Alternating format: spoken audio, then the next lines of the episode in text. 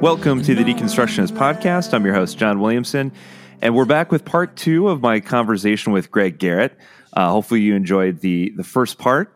Uh, we continue our conversation uh, surrounding his brand new book, uh, "The Gospel According to James Baldwin," one of my favorite authors of all time.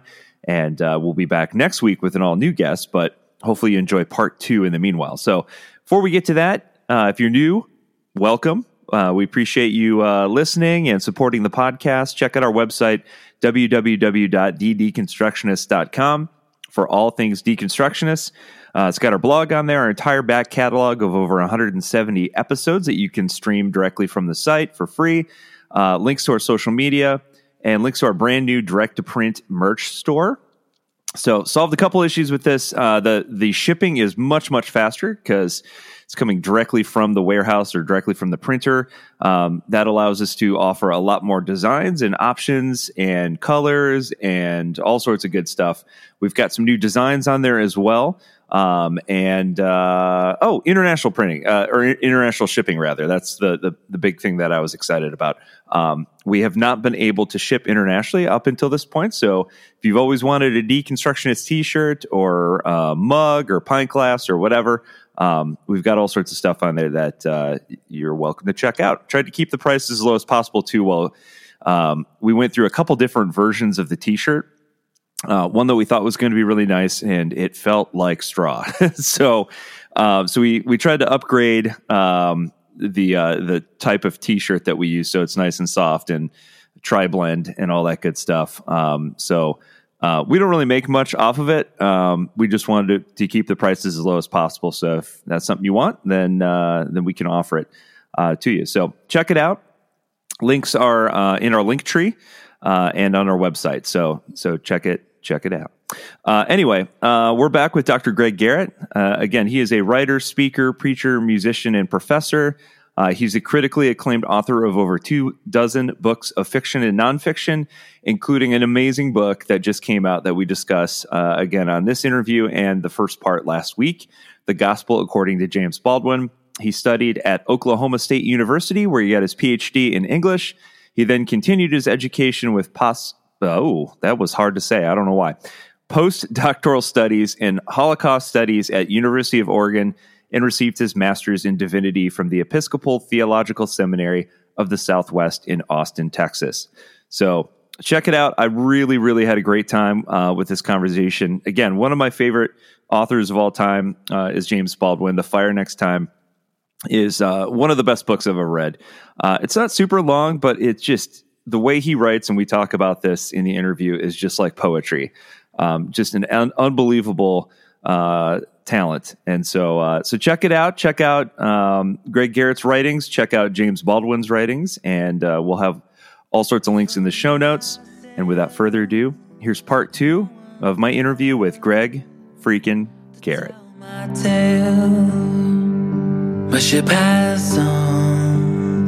Yeah, he he really valued and understood that the beauty lies within the nuance.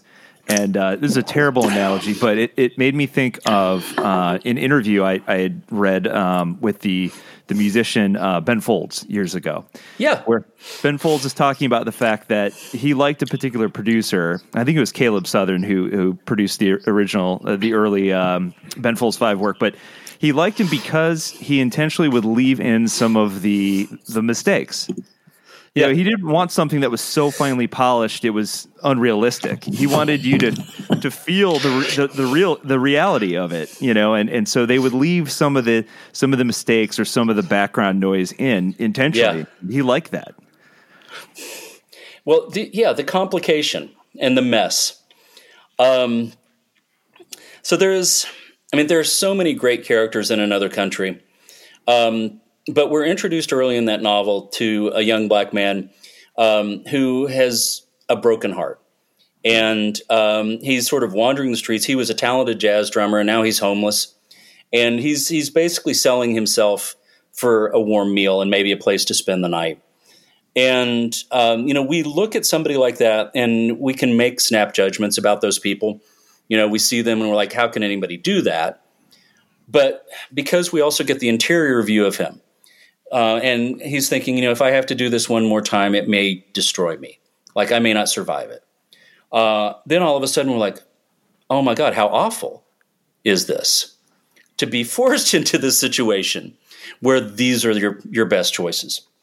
Um, so there, I mean, there are all, you know, any uh, infinite variety of, of really interesting characters. Um, but the other thing that I wanted to mention, kind of in this regard, is toward the end of Go Tell It on the Mountain, which is centered largely around a kind of James Baldwin figure in a black charismatic church in Harlem. And then the last part of the book looks at the adults in his life, who we have seen only through the young boy's eyes. And we realize that they have these large and complicated and heartbreaking pasts that have brought them to the points where they are. Um, so it's just when you pay attention to what he's doing, it's it, it's just a masterclass in in realistic art that uh, gives people their full humanity. Yeah, yeah, and one of the things that you you know you mentioned earlier um, that that is absolutely true. I mean, there there are videos online that you can you can uh, watch uh, clips of interviews that he's done over the years. Um, he. I, I often say this: not every good writer is a great speaker, and not every great speaker is a great writer but he mm-hmm. was really great at both and uh, just captivating to to listen to him speak. And so, um, you talk about in the book where um, you know the the fire next time comes out in '63 and really really puts him on the map. Yeah, and then there's this debate he has with this guy named William F. Buckley in '65 at Cambridge. Uh, talk about that. Who was William F. Buckley, and why was this such a significant event? Well, William F. Buckley was a conservative intellectual. And um, if our listeners are, like, say, under the age of 50 and only know the contemporary generation of conservative intellectuals. Um, I disagreed with William F. Buckley on almost every issue, but his his thinking was complicated and complex, and he had reasons for the things that he did. Um, and he was intelligent, he was articulate. And so, what happened in 1965 in Cambridge, England, at uh, the Cambridge Union is that Baldwin and Buckley debated American racism. And, you know, by every standard, I mean, William F. Buckley, I think, was, um, I forget if it was Harvard, but let's say Harvard.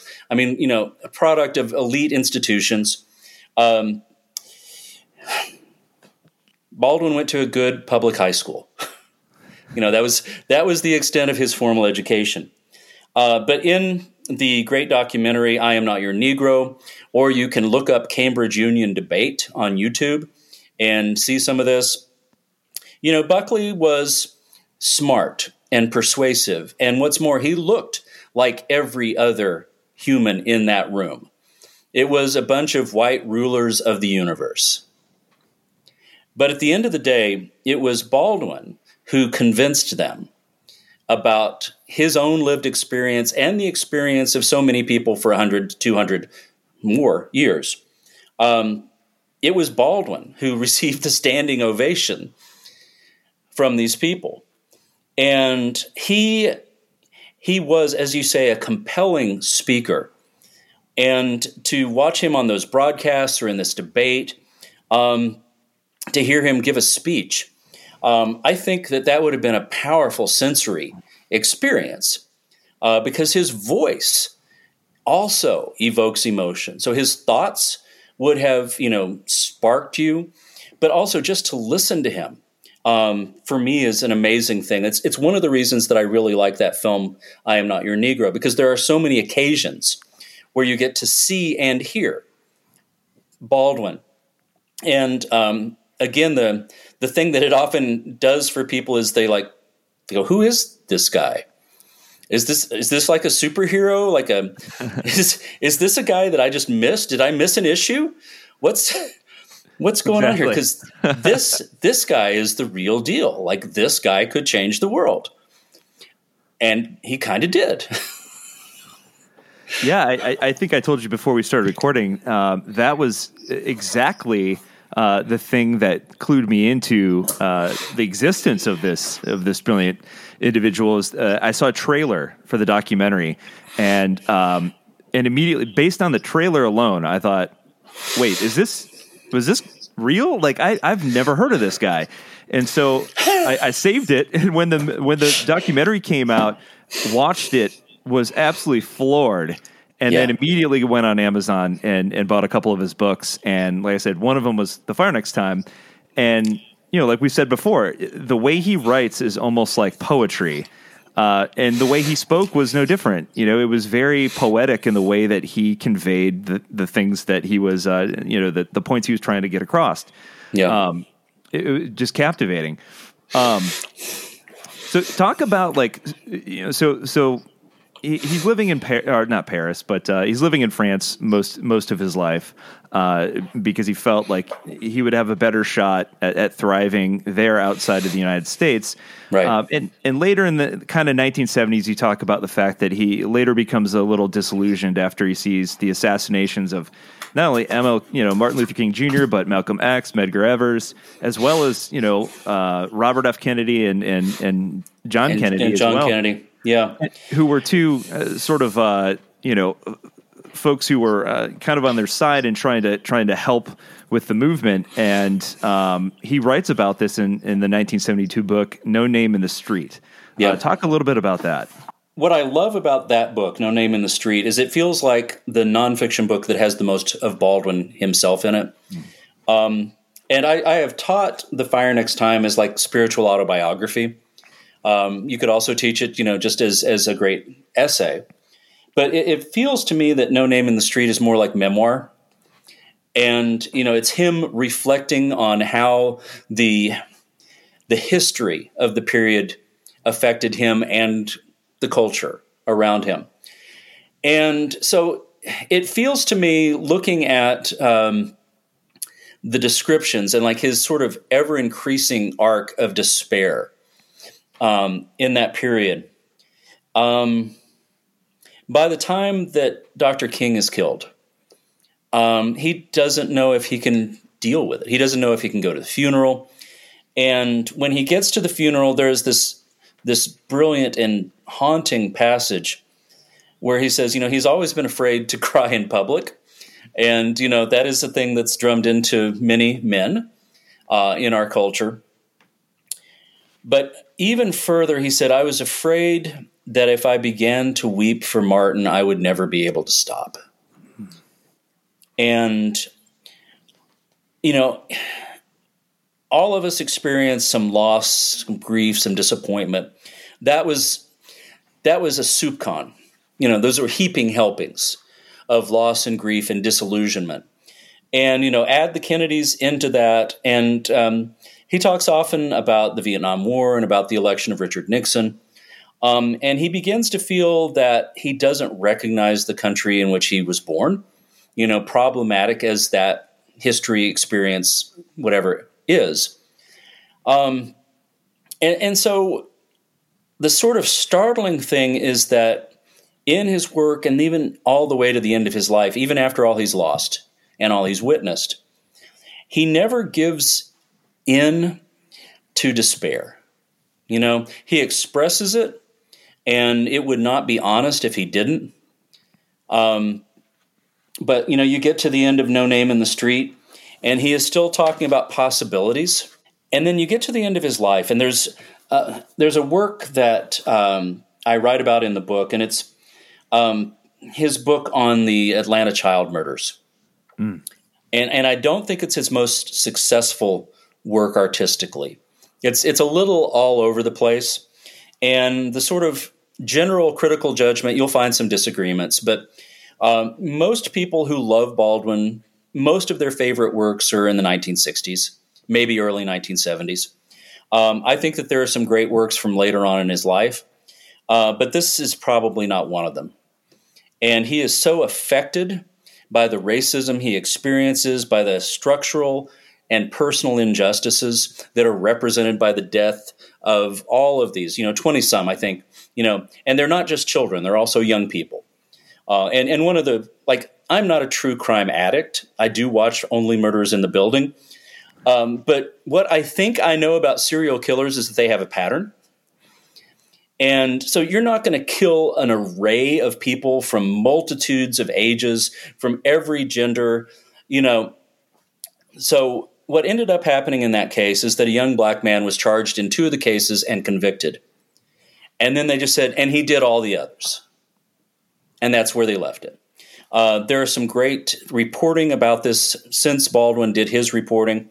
Uh, great documentary which suggests that quite possibly these black children and young people were killed by the Klan. But there was so much about that episode that that shattered Baldwin as it shattered, you know, the black community in Atlanta.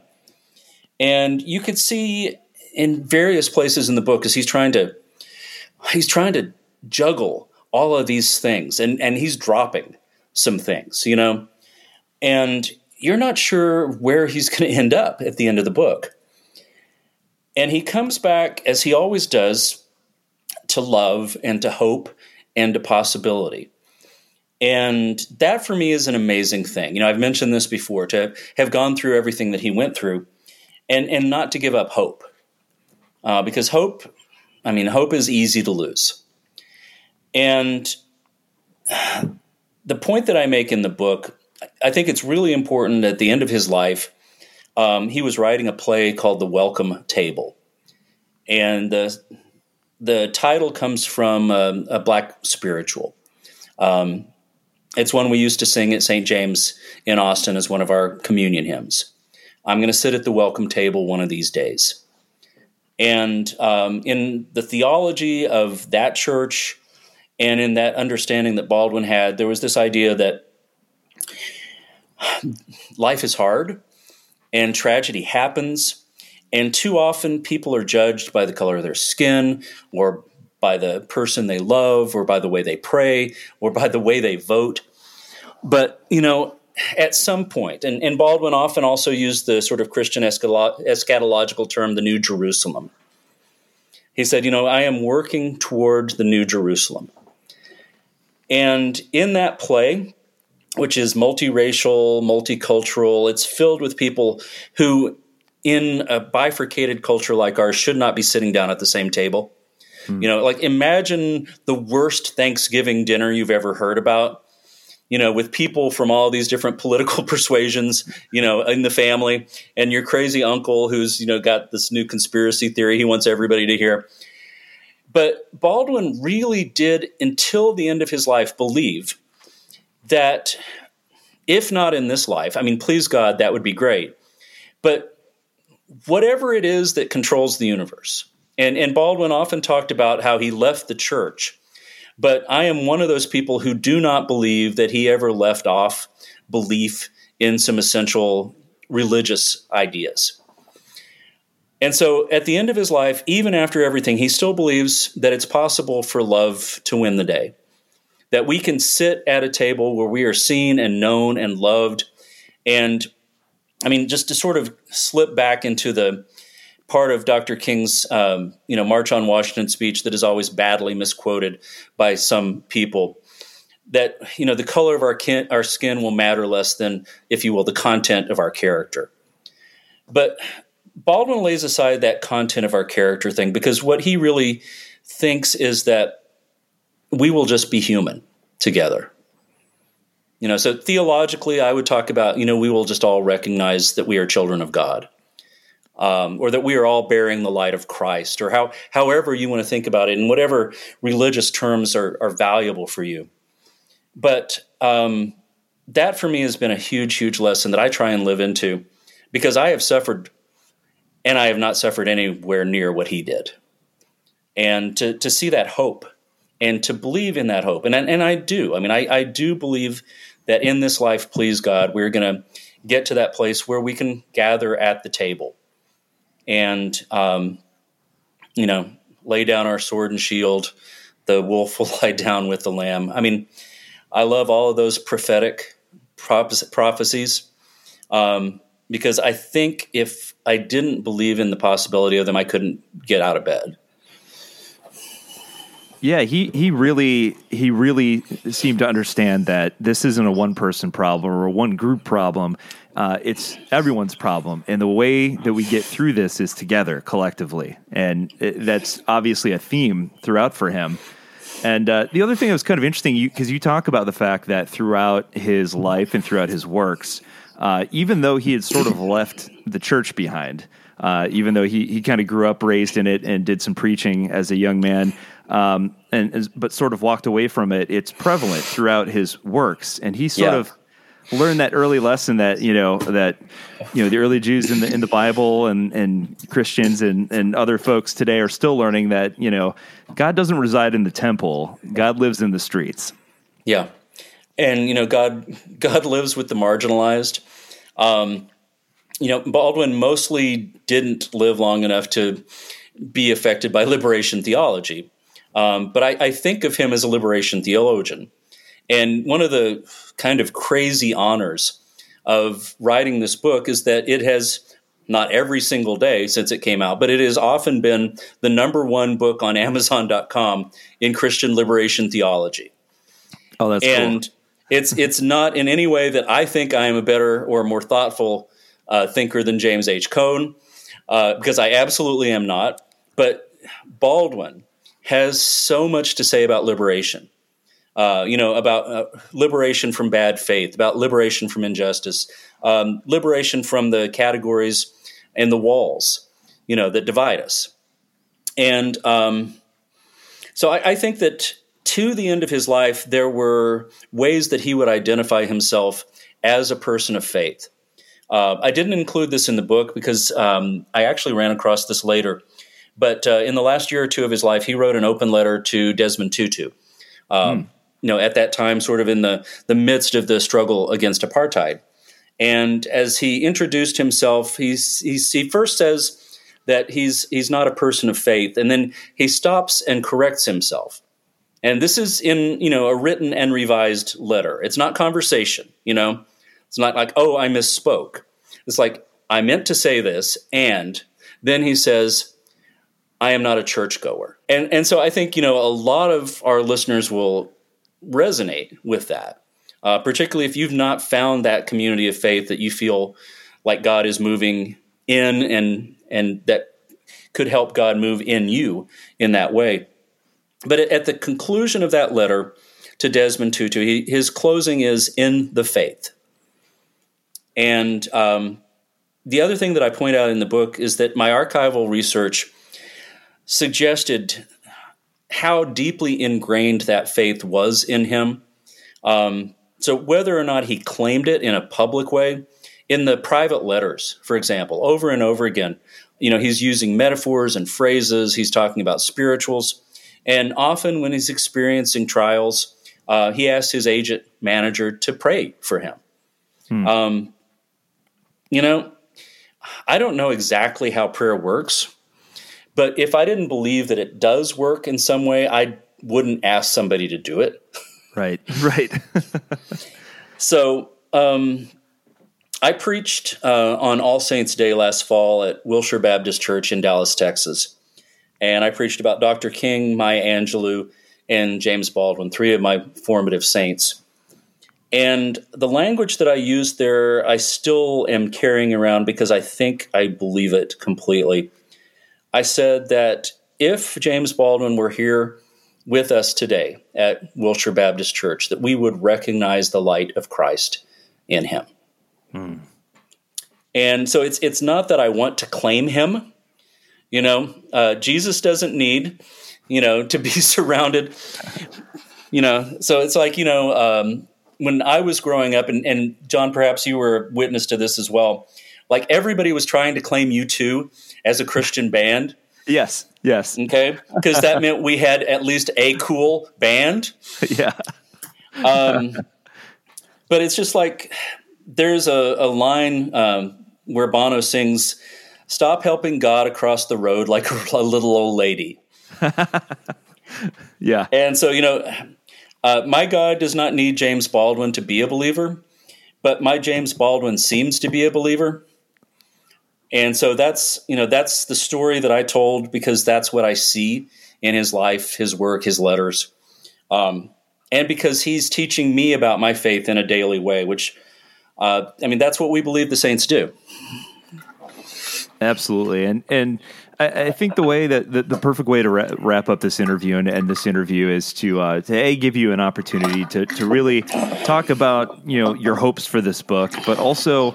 Um, to recognize the fact that, um, as you mentioned in the book, that James Baldwin really takes on this role of, of prophet in mm-hmm. a way that his work resonates now more than ever. It's sort of timeless yeah. and transcendent, and obviously within the last six years, eh, specifically in our country, um, racism has unfortunately really kind of risen to the surface. Not that it wasn't ever there. I think it's always been there. I think it's just become yeah. more obvious, uh, at least. Um, you know, to use his own term, you know, to us uh, suffering from white ignorance, you know.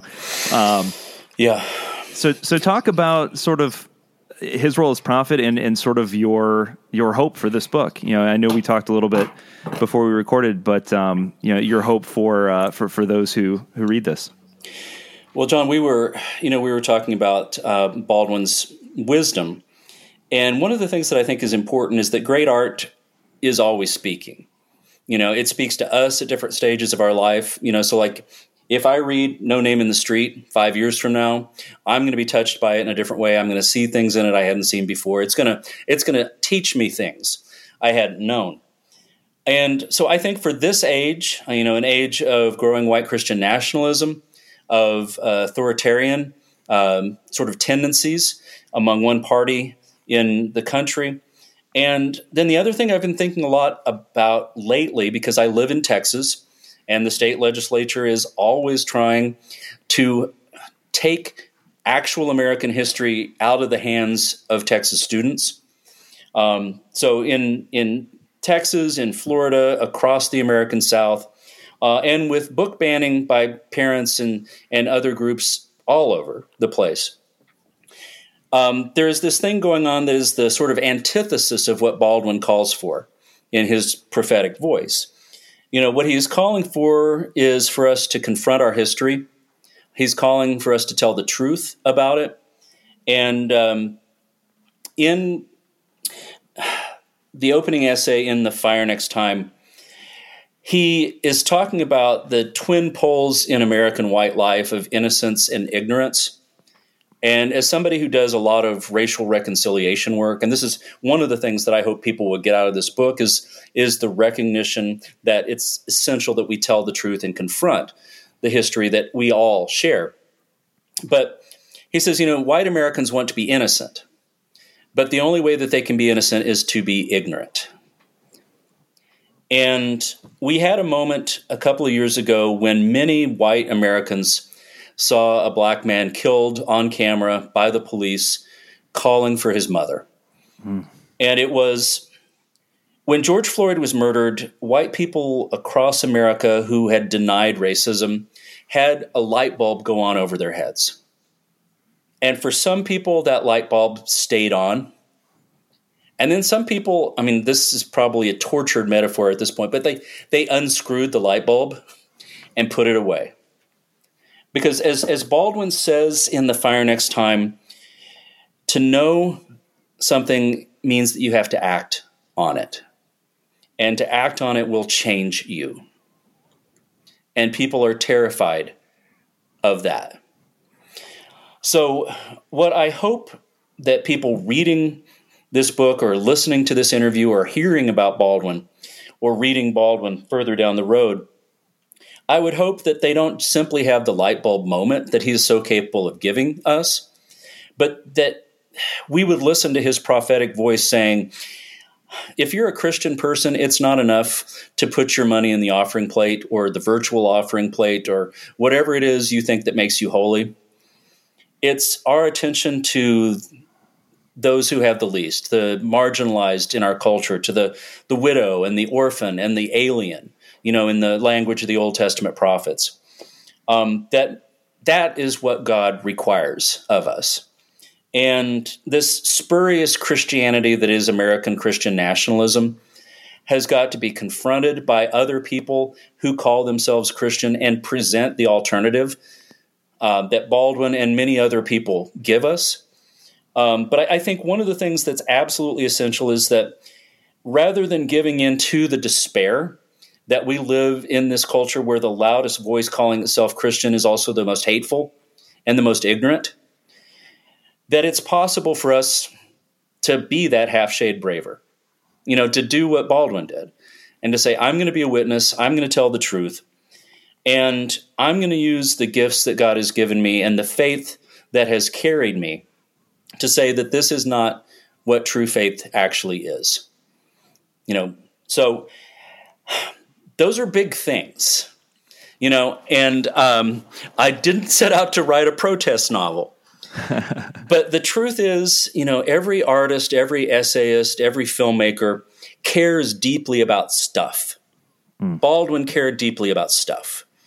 And that stuff can motivate us and encourage us and give us courage uh, to do the things that he talks about, the things that he lived his life in pursuit of, um, and, and to push us all a little bit down the road toward that new Jerusalem that he so fondly looked for.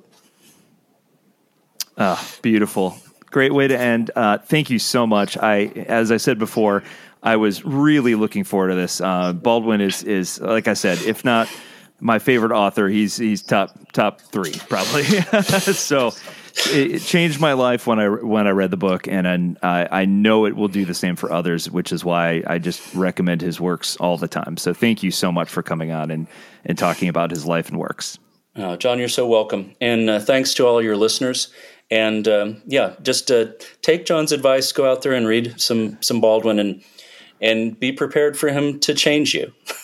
Absolutely. And where can people go to keep up on top of what uh, your works and uh, get a copy of the, the new book? Well, this is a book that's available wherever books are sold. And uh, of course, if you've got a great independent bookstore, I would always encourage uh, your support of them. And uh, then I write a regular column for Baptist News Global and um, write occasionally for a whole lot of other things uh, across the country and around the world. Uh, I am leaning deep into these questions of racial reconciliation, racial healing, truth telling, and in particular from uh, the avenue of my being. Uh, as your listeners cannot tell, but I am a I'm an older, fairly substantial, straight white Christian man, and um, for me and for other straight white Christian men, to care about race is essential if anything's ever going to change, uh, because that's um, we are we are the people hindering that transformation. I think is one of the, the great lessons that that Baldwin has for us. You know, white people don't face the uh, the harm of racism every day, but we are, he says, enchained mm-hmm. by that racism um, and morally uh, devalued by it. So it's it's just an essential thing that we all need to do. So you know, reach out, speak out, march, chant, vote, and uh, let's let's make a difference. Amen. Uh, the Gospel according to James Baldwin, America's great prophet, can teach us about life, love, and identity. Greg Garrett, thank you so much for coming on today. You're welcome.